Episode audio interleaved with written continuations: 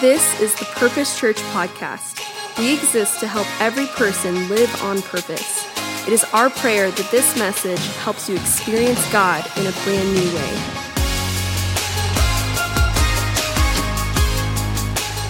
All right. Well, good morning and welcome. We're so glad you are here today. And on behalf of Landon and myself, if you are here for the very first time, we just want to welcome you again. We're so glad that you are here with us today. We are in part three of a series called Easter People. In part one, Pastor Landon took us through the story of this amazing Easter person, Mary Magdalene, and we got to look at her from a perspective that was fascinating and compelling. And then last week we talked about inviting Jesus into the middle of our fear, into the middle of um, our issues, into the middle of our suffering. And what can happen when we invite Jesus into the middle of it is that everything can change. And today I'm excited to share with you one of my newly found favorite Bible characters, and his name is Joseph from Arimathea. And as Lane and I were just talking about this message series, I was like, I'm not sure if I'm going to preach on Thomas or Joseph of Arimathea. I was texting him, and then I realized that my phone had automatically changed Arimathea to aromatherapy. and so if I accidentally say Joseph from aromatherapy, just know that I'm not crazy. It just got, it got locked in wrong. If I meet somebody and they're like, they're not like, oh, call me Dan, Danny, Daniel, either one is fine. Like, no, I need to know because what gets locked in it's staying locked in. Like I got to wire it right the first time, you know? It's hard to go back and, and fix that. So Joseph of Arimathea, I've been calling him aromatherapy as a joke, and it's going to be a, the joke's on me because I'm going to accidentally actually call him aromatherapy. So this is not Joseph of the Old Testament. You may be familiar with Joseph of the Old Testament, who had the coat of many colors. His brothers were jealous of him and threw him into slavery, and then he becomes the prime minister of Egypt and saves people. That's a really fun Joseph. This is not that Joseph. And then there's Joseph, the earthly father of Jesus, amazing guy, decides to keep his wife, even though she's like, it was the Holy Spirit. And he's like, I'm just not so sure. And uh, so much so that an angel of the Lord had to come and be like, she's, she's all right. It's the Holy Spirit. It's not that Joseph. A couple of great Josephs, but this is Joseph from Arimathea. And he's almost an obscure footnote kind of guy. And in fact, he, we never hear from him. He never speaks. We never see him after this moment. We don't see him much before, but we do, and we'll kind of find those shadows where he was. And yet, he has a profound impact on the Easter story. And we're going to look at just exactly why and how he's an Easter person and what it means for us as Easter people. And so we see Joseph mentioned in all four of the Gospels. What are the Gospels? The Gospels are Matthew, Mark, Luke, and John, the first four books of the New Testament. And we see different eyewitness accounts from each of these four individuals, and they write of their experiences. And the eyewitness accounts of, of, these, of the writers of the New Testament are so important in fact, John, at the end of his book, he says, he says, I wrote all of these things down eh, because I have personally seen the miracles of Jesus with my own eyes, and I want you to know that these are true. These are some of them. And if I were to write them all down, John says, there wouldn't be enough books in the entire world to contain all the miracles that Jesus has done. But I wrote these down so that you may believe. And there are some stories that John tells. And so it's kind of like imagine you and three of your friends go to college together, and then all four of you tell about your experiences in college. There'll be some moments that, that one person shares, or that two people, or three people. And then there'll be those moments where all four of you were at the same place at the same time, living through the same moments, and it impacted you greatly. Like you would all write about those things. The Gospels are that way. They are different eyewitness accounts that have been corroborated over and over again. In fact, the, the evidence is so astounding. Even the secular historical texts that corroborate the, the evidence and the validity of the Easter story and of Jesus is so compelling that there are a number of athe- former atheist writers out there who sought to disprove Christ, but could not because the evidence is just so overwhelming. And we're going to look at one of the main contributors to some of the evidence that has been found. And then to imagine the story without this guy, it, it would have been totally different. And, and that would be of Joseph. But Joseph of Arimathea is mentioned in all four Gospels.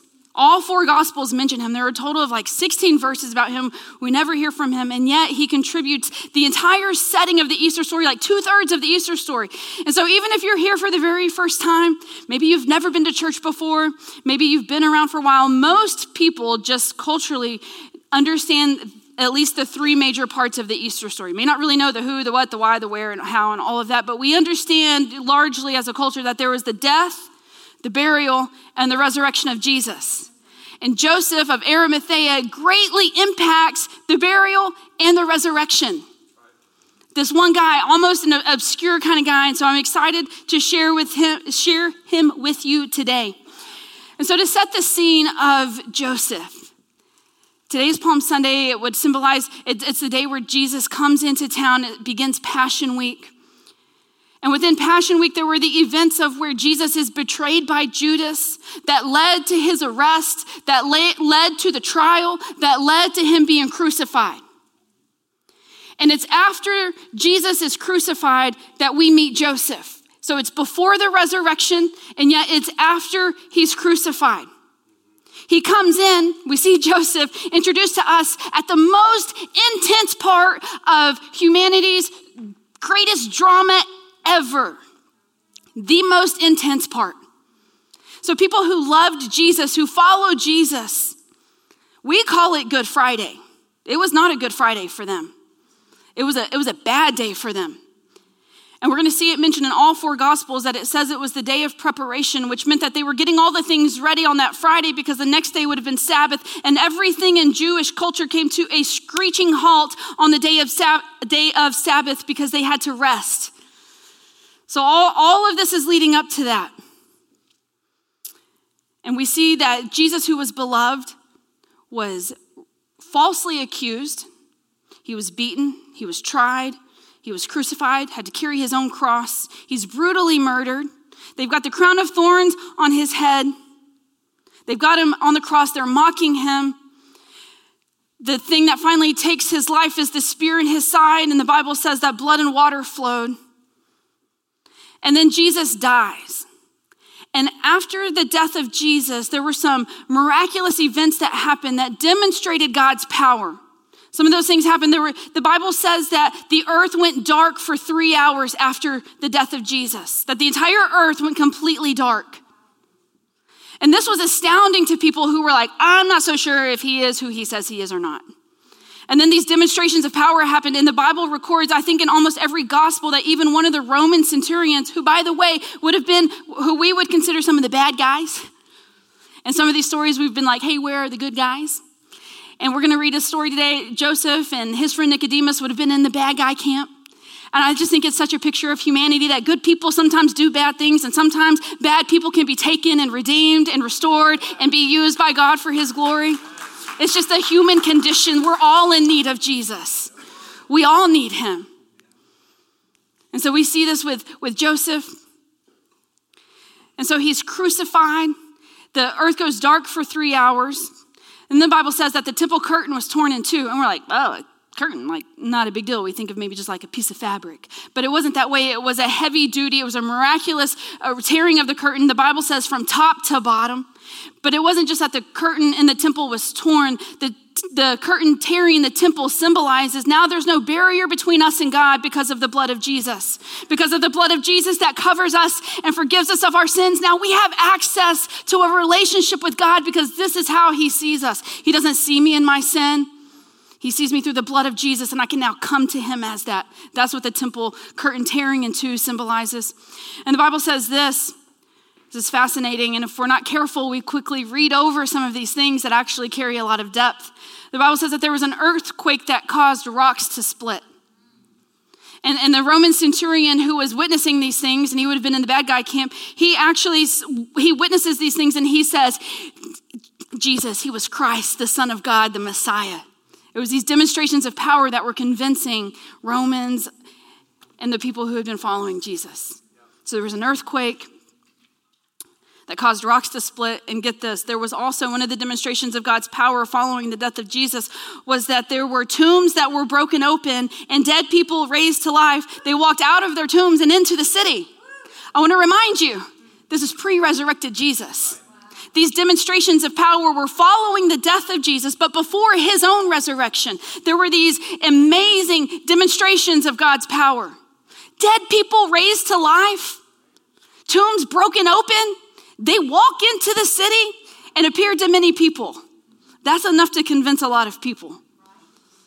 It's an amazing story. So it's at that six of them, after the death of Jesus, after, after the betrayal, the arrest, the trials, there were six of them, which we'll look at after the trial of Jesus, and these demonstrations of power. And then we're introduced to Joseph. And because the texts are so short around Joseph, we're actually going to look at all four gospels that teach us about Joseph, and we're just going to extract the things that we learn from him. And really, I'm just bringing y'all on my own personal journey because this is how I read the Bible. I just ask a lot of questions. I show up to meetings, even this is how I just live my life. I just ask a lot of questions. Like, why are we doing that? Can we do it this way? Why is this person here? Like, just asking questions. It's like, oh, Nicodemus, why was Nicodemus there? And I just dig into it, and then you find out it's like this is a, a, an incredible story, an incredible Easter person. So we're going to read through the accounts and look at how and why Joseph is an Easter person and what it means for us today.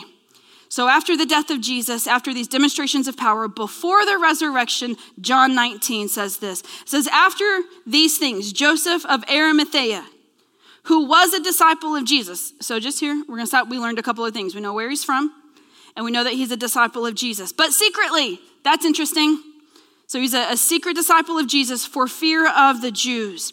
He asked Pilate, who, by the way, was the governor of Judea. He was a big wig guy. I would like to know if you have access to our governor. Probably not, with all due respect. Most people don't. Most people cannot just approach a high official and make a request of them. But think about this he's a secret disciple, and yet he's going to the governor and asking for the body of Jesus.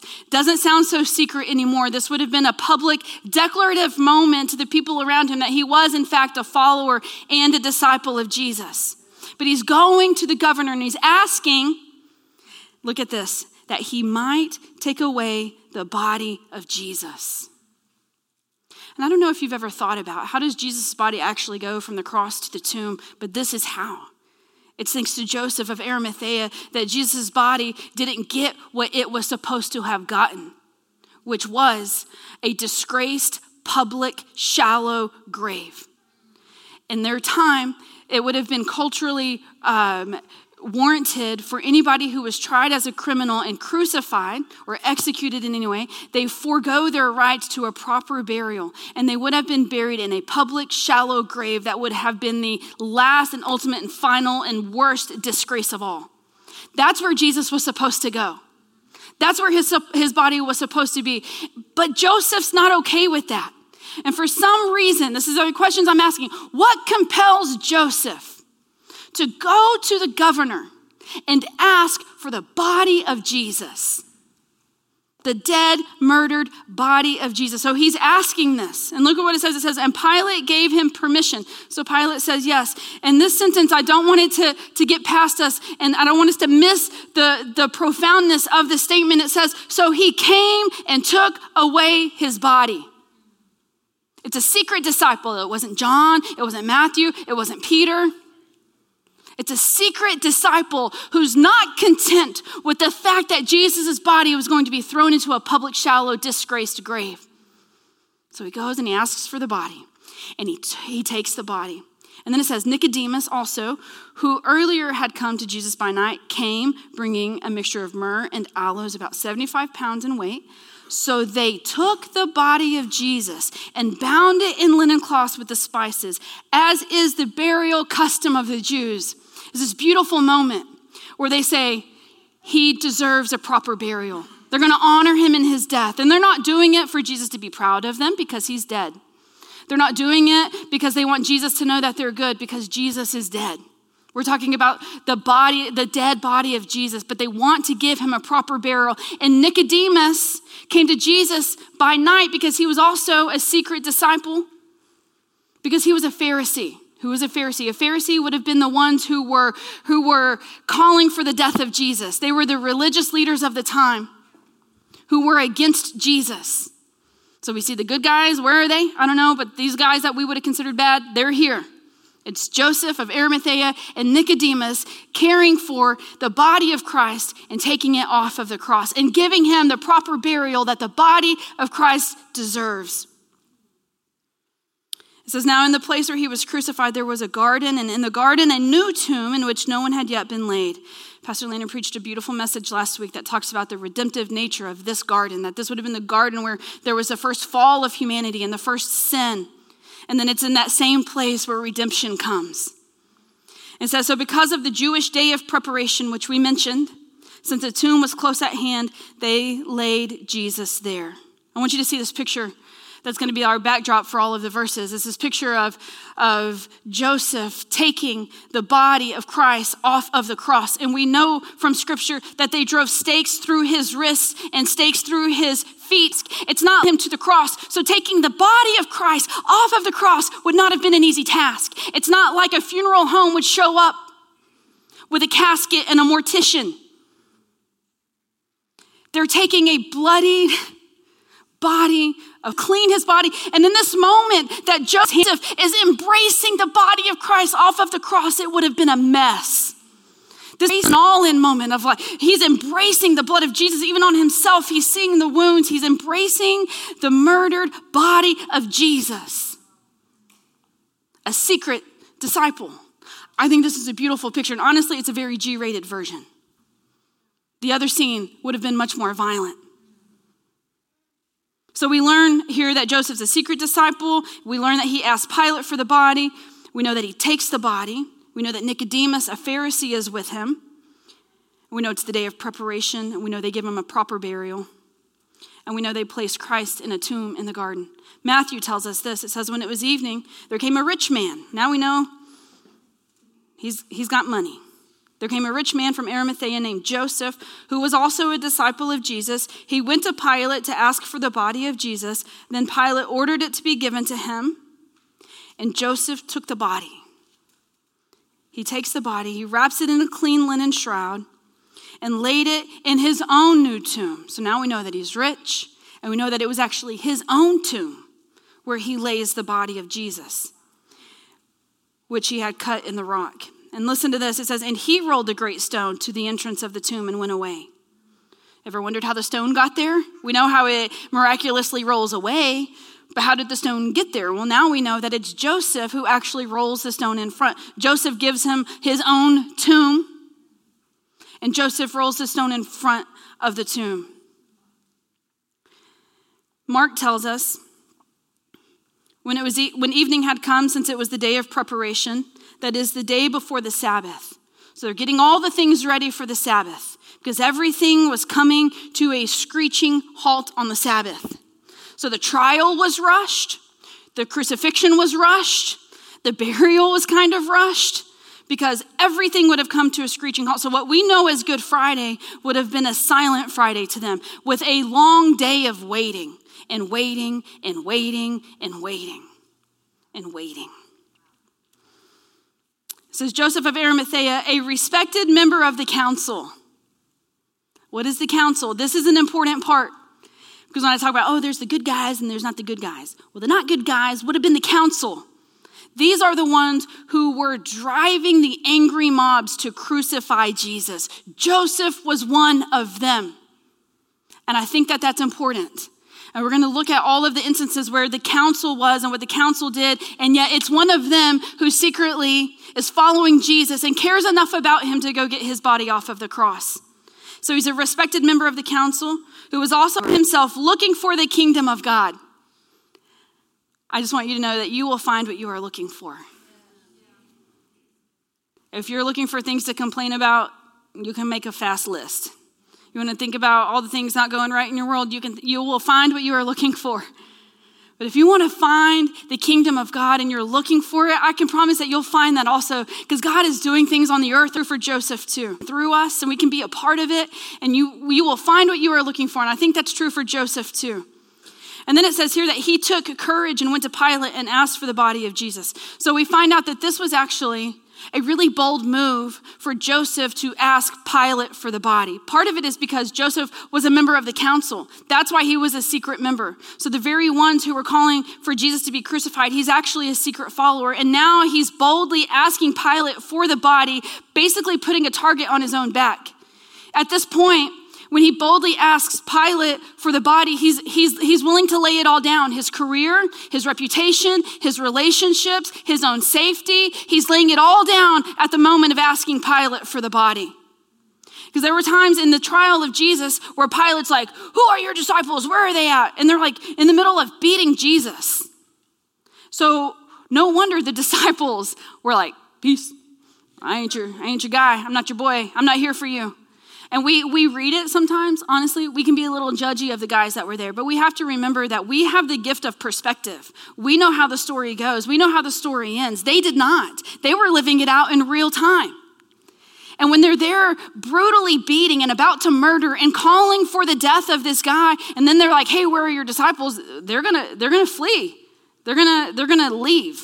They don't wanna be there because they could be next. Because if this guy, he's, they think they were trying to accuse Jesus of leading a rebellion against the government and, and gathering followers to do that. Well, if he's going to be crucified, then we're going to gather all of his people and we're going to shut this rebellion down. And that's what the disciples were afraid of. And that's why we don't see the disciples here. This is why Peter denies Jesus because they could have been next. And yet, in this moment, Joseph is willing to put that own target on his back by boldly and courageously asking Pilate for the body of Jesus. So he took courage and asked Pilate. Pilate was surprised to hear that he should have already died. And summoning the centurion, he asked him whether he was already dead. And when he learned from the centurion that he was dead, he granted the corpse to Joseph. This is my translation. I wanted to share this with you. It says that he granted the corpse to Joseph. Because the fact that this was pre resurrection is important. It was a bloodied corpse, it was a dead body. This is what he's risking it all for. It's not even the resurrected Jesus that we have the perspective of. Joseph is willing to lay it all down just for the corpse of Jesus. It says, And Joseph bought a linen shroud, which historians believe they have found. It's in a museum somewhere. They believe that it is the shroud that was around the face of Jesus, would have been the shroud that Joseph bought and wrapped him in. Says, wrapped him in the linen shroud and laid him in a tomb that had been cut out of the rock. And he rolled a stone against the entrance of the tomb. Could you imagine any of the Easter story without this? It's the empty tomb that pointed to the resurrected Jesus. It was the stone rolled away that pointed to the resurrected Jesus. It was the folded up shroud where Jesus had been laid that pointed to the resurrected Jesus, all because somebody who was a secret disciple was not content with the body of Jesus being thrown into a shallow public disgrace grave. So we learned a few more things from Mark. Luke tells us, it says, Now there was a man named Joseph from the Jewish town of Arimathea. He was a member of the council, which now we have some perspective on, a good and righteous man. Listen to this part. This is fascinating. It says, Who had not consented to their decision and action. Their decision to say, he, He's worthy of death. Put him to death. Crucify him. Take him and make sure we take him to the right people to make sure he's crucified. The, that was the council that Joseph was a member of. And although he was a member of that council, he did not consent to their decision. He lived with integrity. He, the Bible says that he was good and he was righteous and he stood up for what was right in those moments. It said, and he was looking for the kingdom of God. This man went to Pilate and asked for the body of Jesus. Then he took it down. So we know that he took the body of Jesus down and wrapped it in a linen shroud and laid him in a tomb cut in stone where no one had ever yet been laid.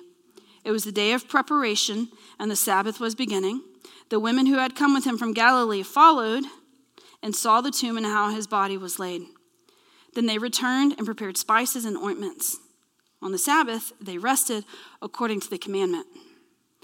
And it, it, it, would have been the council, it would have been the Pharisees, it would have been the Jewish leaders that made up all these rules for people. And it's not always those who are following the right rules that are actually for Jesus. Because following Jesus isn't about rules, it's about a relationship with Jesus.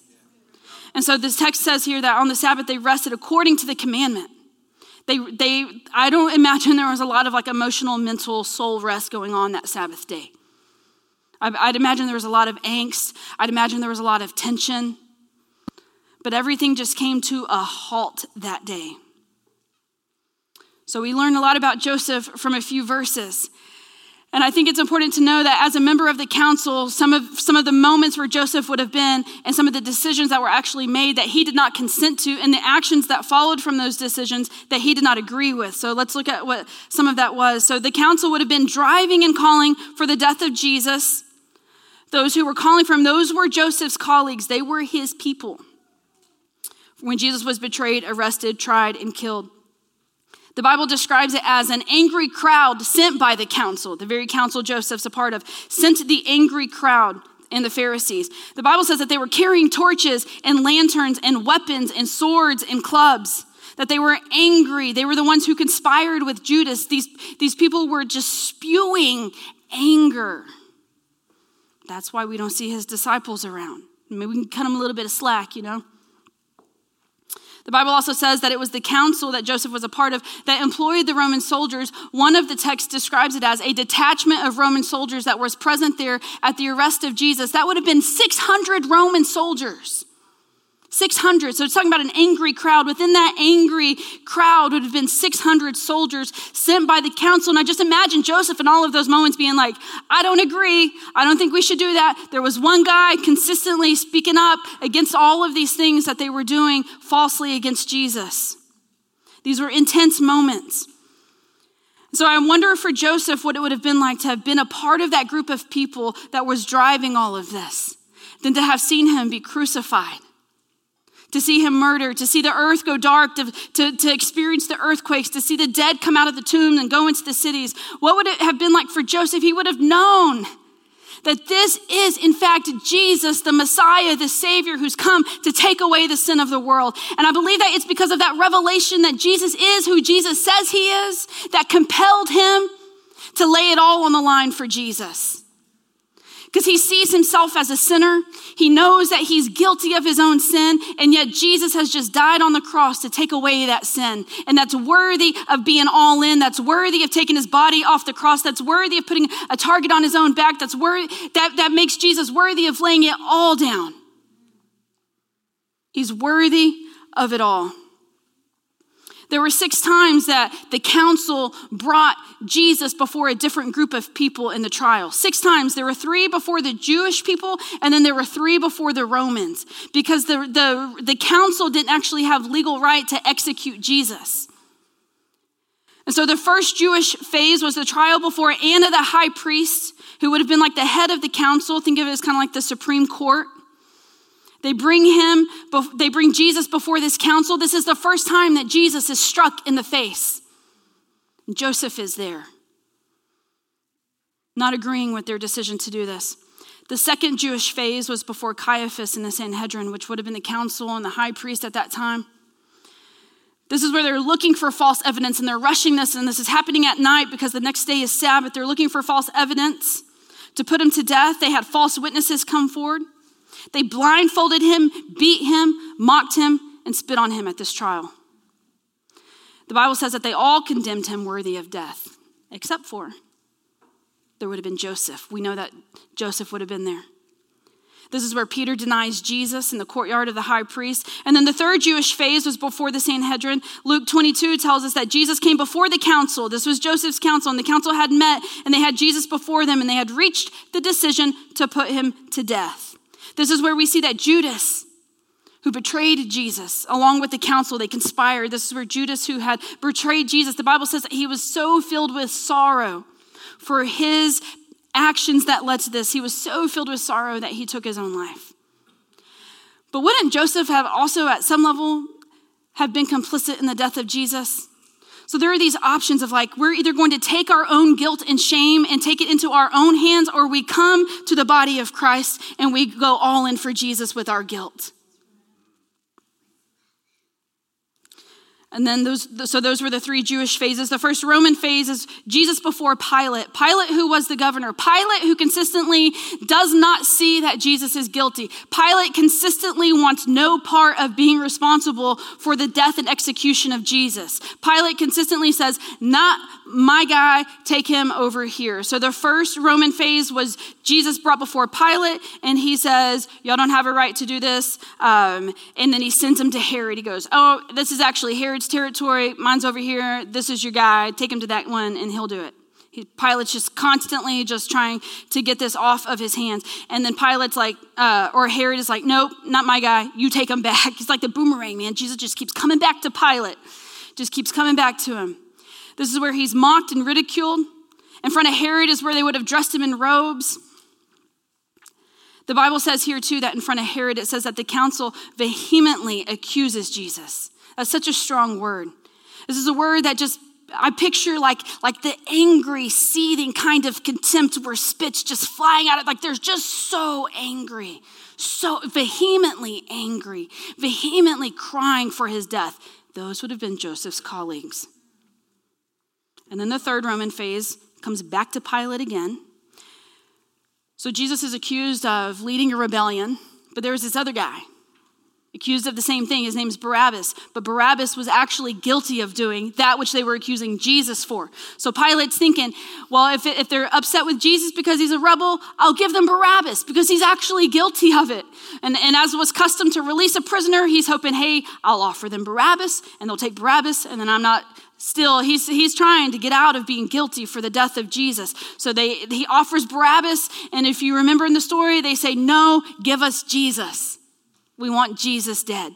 And it would have been joseph's colleagues calling for that even then. This is where in the third roman phase before pilate that they would have twisted together the crown of thorns and, and shoved it into his head. This is where they put a robe on him and, and jesus is flogged cries to kill him. And this is the iconic moment where Pilate literally washes his hands to symbolize that he is not responsible for the execution of Jesus because the Bible says that he was a coward and he was afraid of the angry mob. And he's wanting to please the crowd. So we see a, a, pretty big difference between the bravery of Joseph of Arimathea and Pilate. Pilate, who's wanting to appease the crowd, and Joseph, who's willing to put it all out there. And then Pilate hands Jesus over to be crucified. So this is the Pilate that Joseph courageously goes to to ask for the body of Jesus. And then Jesus is crucified at that moment. And then there were the demonstrations of power where the earth goes dark and there were earthquakes and, and the dead were raised. And then there's Joseph. So that's a little bit of the backstory. And then we see Joseph come in, a prominent member of the council, a secret disciple of Jesus, who had been involved in all of these moments, knows that Jesus was going to be laid in a shallow, disgraceful grave. Something about what he knows about Jesus compels him to go to Pilate to ask for the body of Christ and then to take it off of the cross and to give him a proper burial. So, what makes Joseph an Easter person? What makes Joseph an Easter person is that one is that despite the confusion and the terror of the moment, Joseph took a bold and faithful stand. This is one of the things that makes Joseph an Easter person. Joseph didn't see all of the pieces of what God was doing. Joseph didn't know that Christ was going to be resurrected, even though Jesus said that. It wasn't for sure when or how or what it was going to look like. He was simply honoring the body of Christ because he saw that he was the Messiah, the Savior of the world. Joseph doesn't know how all of these things are going to come together, and still he acts with boldness and he acts with courage. Joseph didn't know when he gives him his own tomb that this was going to be the key evidence that points to the resurrected Jesus. He didn't know. He didn't know when he's purchasing with his own money the, the linen in which the body of Jesus is wrapped with. He doesn't know that it's going to be that same linen that's left there because the body is no longer there.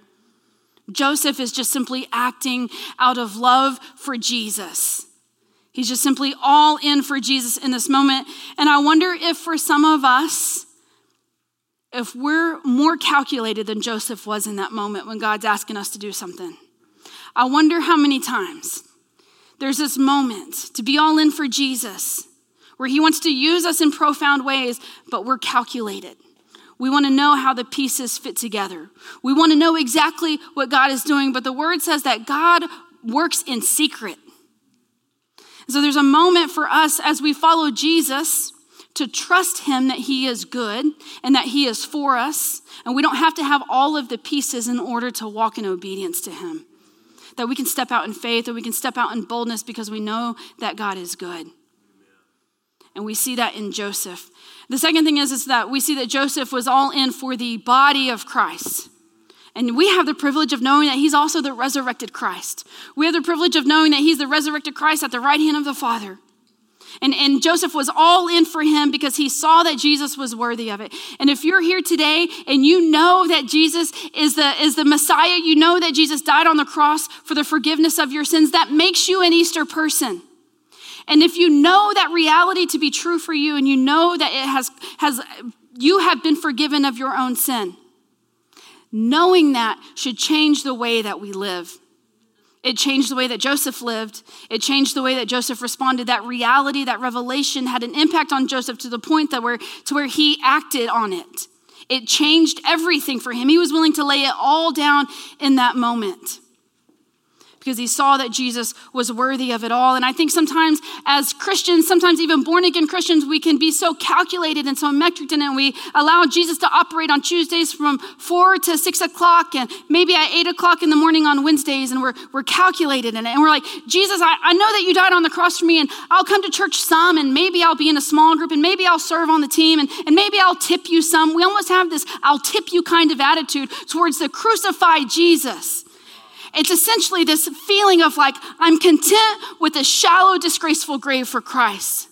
And as I was reading this the story, I felt so convicted in my own life of the times that I have put anything as more important than the body of Christ, the crucified body of Christ for my sins. Even as a pastor in ministry, is it helping people find their gifts and talents and their passions and their purpose? You know what's really important? The body of Christ. The body of Christ is more important. And if we're not cognizant and we live from this place of this revelation, then anything can become more important. Anything can. Well, this doesn't fit my passions. This doesn't fire me up, or my calendar's already too full, or uh, God's He's just not He's not worthy of it all. And I'm telling you today that if you can understand that Jesus Christ was crucified on the cross for your sins, He is worthy of it all. He's worthy of it all. He's worthy of us lifting our hands in worship. He's worthy of us being all in. He's worthy of us waking up every day like we understand that we are on mission for the resurrected Jesus because he has died for the sins of humanity. Because without that, what's the alternative? Is that we have to pay for our own sins. But because Jesus took that price upon himself, he is worthy of all of me. And I think that Joseph, as an Easter person, was all in for the body of Jesus, for the body of Christ. There's a call to us today to do the same, to be all in with like reckless abandon, all in for the body of Christ, where we don't hold back. We don't hold back. Is he, is he worth it to me? You know what, church? He's worth it. He's worth it because I was dead and now I'm found, I'm alive. I was lost and now I'm found. I was I was sick and now I'm healed. He found me and He healed me. Where would I be if it were not for Jesus? He's worthy of it all. And because He found me, He saved me, I can live my life with reckless abandon for Him. And we can be the, that same kind of Easter person. There's a difference between an admirer and a follower. And I don't want to be an admirer of Jesus. I want to be a follower of Jesus. And the difference is the level of sacrifice of the follower, a sacrifice that's driven by love. Because love, at the core of its definition, entails a sacrificial component. Love is not love until it's sacrificial. Love's not love until it costs you something. Do you love Jesus today? Can we be all in for him sacrificially? There's a quote that says the difference between an admirer and a follower still remains no matter where you are. The admirer never makes any true sacrifices, he always plays it safe. Do you know who played it safe? Was Pilate. Pilate played it safe. Pilate, he was fine to hand him over, he washed his hands of it, still made him guilty. And there's a moment even where Jesus tells Pilate, like, you only have this authority to crucify me because God gave it to you in the first place. And it was kind of shaking for Pilate. And then Jesus tells him, Well, it's worse for the one who handed me over to you, which would have been the council, it would have been Joseph. The actual body of Christ deserves our care, our honor, our love, our devotion, our respect, our sacrifice, to be all in for him. I want to encourage you today to not give Jesus boundaries on your life to not withhold certain aspects of your heart from him, to withhold certain relationships that all of it he's worth laying. not godly. Like, you know that he's worth all of it. He's worth laying it all down. If there's a, a career path that's keeping you from what Christ has for you, it's worth laying it down. If there are relationships in your life, it's worth laying it down. If there are addictions you're holding on to, it's worth laying it down. If there are mindsets and patterns and routine, any of it, it's worth laying it down for the sake of Christ. I believe that Joseph was driven by love. John 15, 13 says, Greater love has no one than this, that someone lay down his life for his friends. And because of Joseph's sacrificial all in love for Jesus, I want to share the next part of the story, which is an amazing story. And we largely are familiar with this part of the story, but now we know how we got here. I want you to imagine the Easter story without Joseph's contribution. Matthew 28 says, Now after the Sabbath, all right, Sabbath is over. take a deep breath, like, let's get back to what we were doing before this, like a whole day of just waiting. It says, Now after the Sabbath, toward the dawn of the first day of the week, Mary Magdalene and the other Mary went to see the tomb. And behold, there was a great earthquake, for an angel of the Lord descended from heaven and rolled back the stone and sat on it. The very stone that Joseph rolled there, out of love and honor for Jesus, is now miraculously being rolled away. And I just want to remind you that God is working in secret. We don't have to know all the pieces, but there's a stone that is rolled away. It says, His appearance was like lightning and his clothing white as snow. For I know that you seek Jesus who was crucified. He is not here. For he has risen as he said. Come, see the place where he lay. Then go quickly and tell his disciples that he has risen from the dead. And behold, he is going before you to Galilee. There you will see him. See, I have told you. Some of this eyewitness accounts said, I have told you. So they departed quickly from the tomb with fear and great joy. we can live in the tension of both. And he ran to tell his disciples, and behold, Jesus met them and said, Greetings. We should just bring that word back. Greetings. And they came to him and took hold of his feet. Do you know what would have been there? Thomas finds out later. We kind of throw a shade on Thomas for it, but he's like, I want to see it. He would have seen the holes from, from his feet being hung on the cross. It says they came and took hold of his feet and they worshiped him. And Jesus said to them, Do not be afraid. Go and tell my brothers, go to Galilee, and there they will see me. Now imagine this story without Joseph's impact. Imagine if, jo- if Jesus had gotten what he deserved according to the council. Imagine if Jesus had ended up in a shallow, public, disgraceful grave. Imagine the Easter story with no stone being rolled away, no angel sitting on top of it, no empty tomb, no, no Mary and Mary sitting across from it, shouting that he's not there.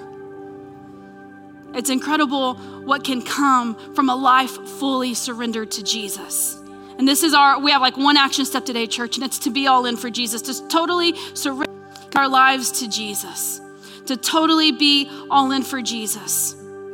Because nothing in our lives is actually more important than the body of Christ.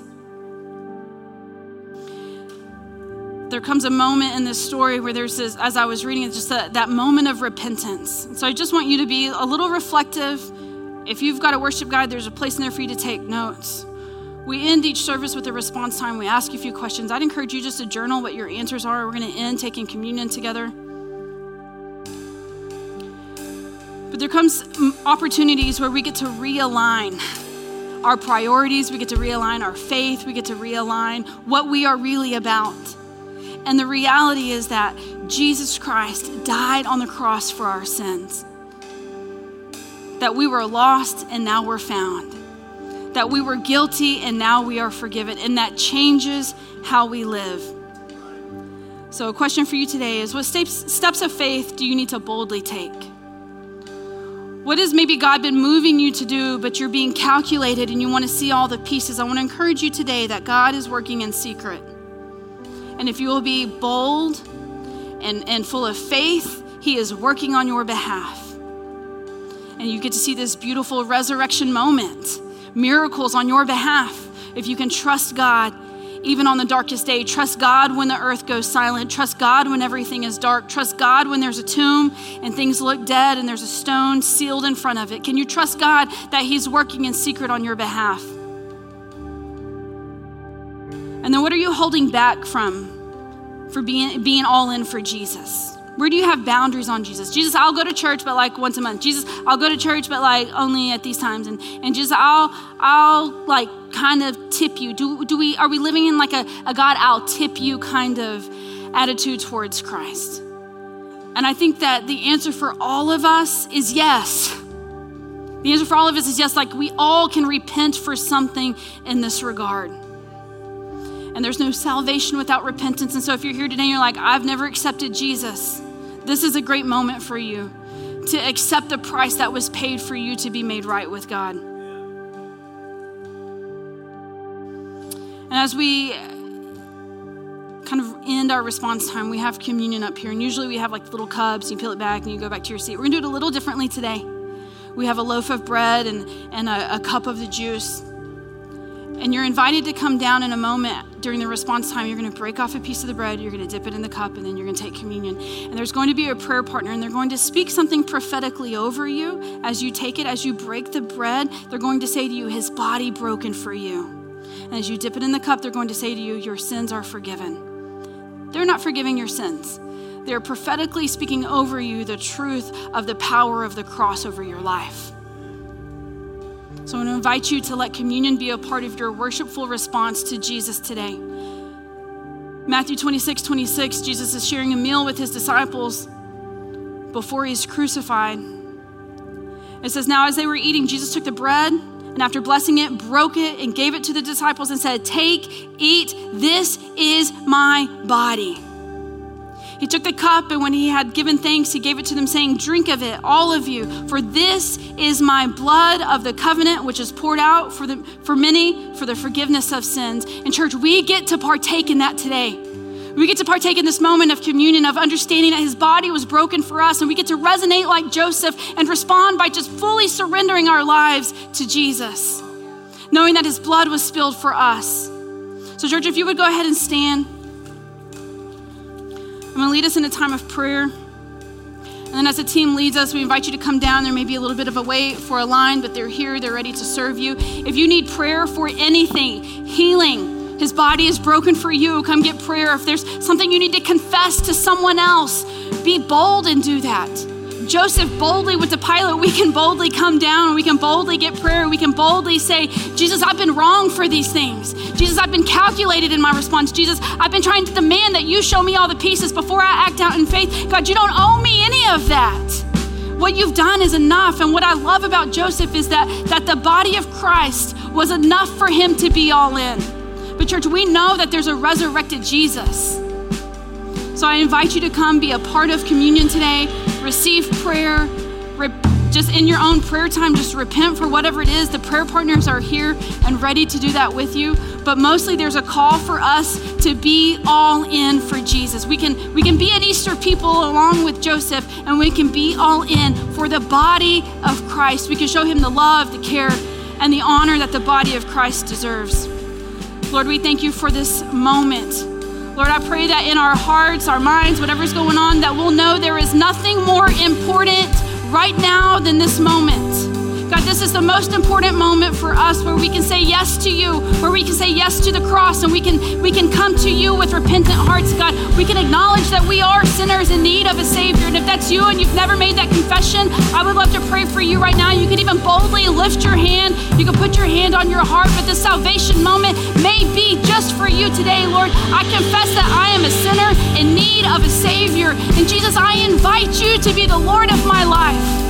God, I step out of the driver's seat of, of driving my own life and I surrender fully to you, Jesus. Would you be the Lord and the Savior of my life in Jesus' name? Lord, we repent for the times that we have made anything more important than the body of Christ. Lord, we repent for the times that we've been calculated. God, we repent for the times that we've held back or had rigid boundaries on where you can and can't go. And Lord, from this moment, we declare that we are a church that is all in for the body of Christ. God, I'm not going to hold back, God, because you're worthy of it all. God, you are worthy of my worship. You are worthy of my hands lifted. You are worthy of my time. You are worthy of my talent. You are worthy of my treasure. You are worthy of my relationships. You are worthy of me confessing and repenting. God, you are worthy of me lowering my pride and apologizing to somebody or making a relationship right. Jesus, you are worthy of it all. And if you can say that today, and you want to lift your hands and worship and just say, just tell him, Jesus, you are worthy of it all. Jesus, I surrender my life to you. Jesus, I know that you alone are worthy. You alone paid the price for my sin. And Jesus, I worship you. God, I thank you for the body of Christ that was broken for me. And it's in Jesus' name we pray. Amen. Thank you for listening to the Purpose Church podcast. If God used this message to impact your life, Tell us your story by emailing mystory at thepurposechurch.com. Be sure to follow us on social media and check out our website at thepurposechurch.com to get connected and receive all the latest information.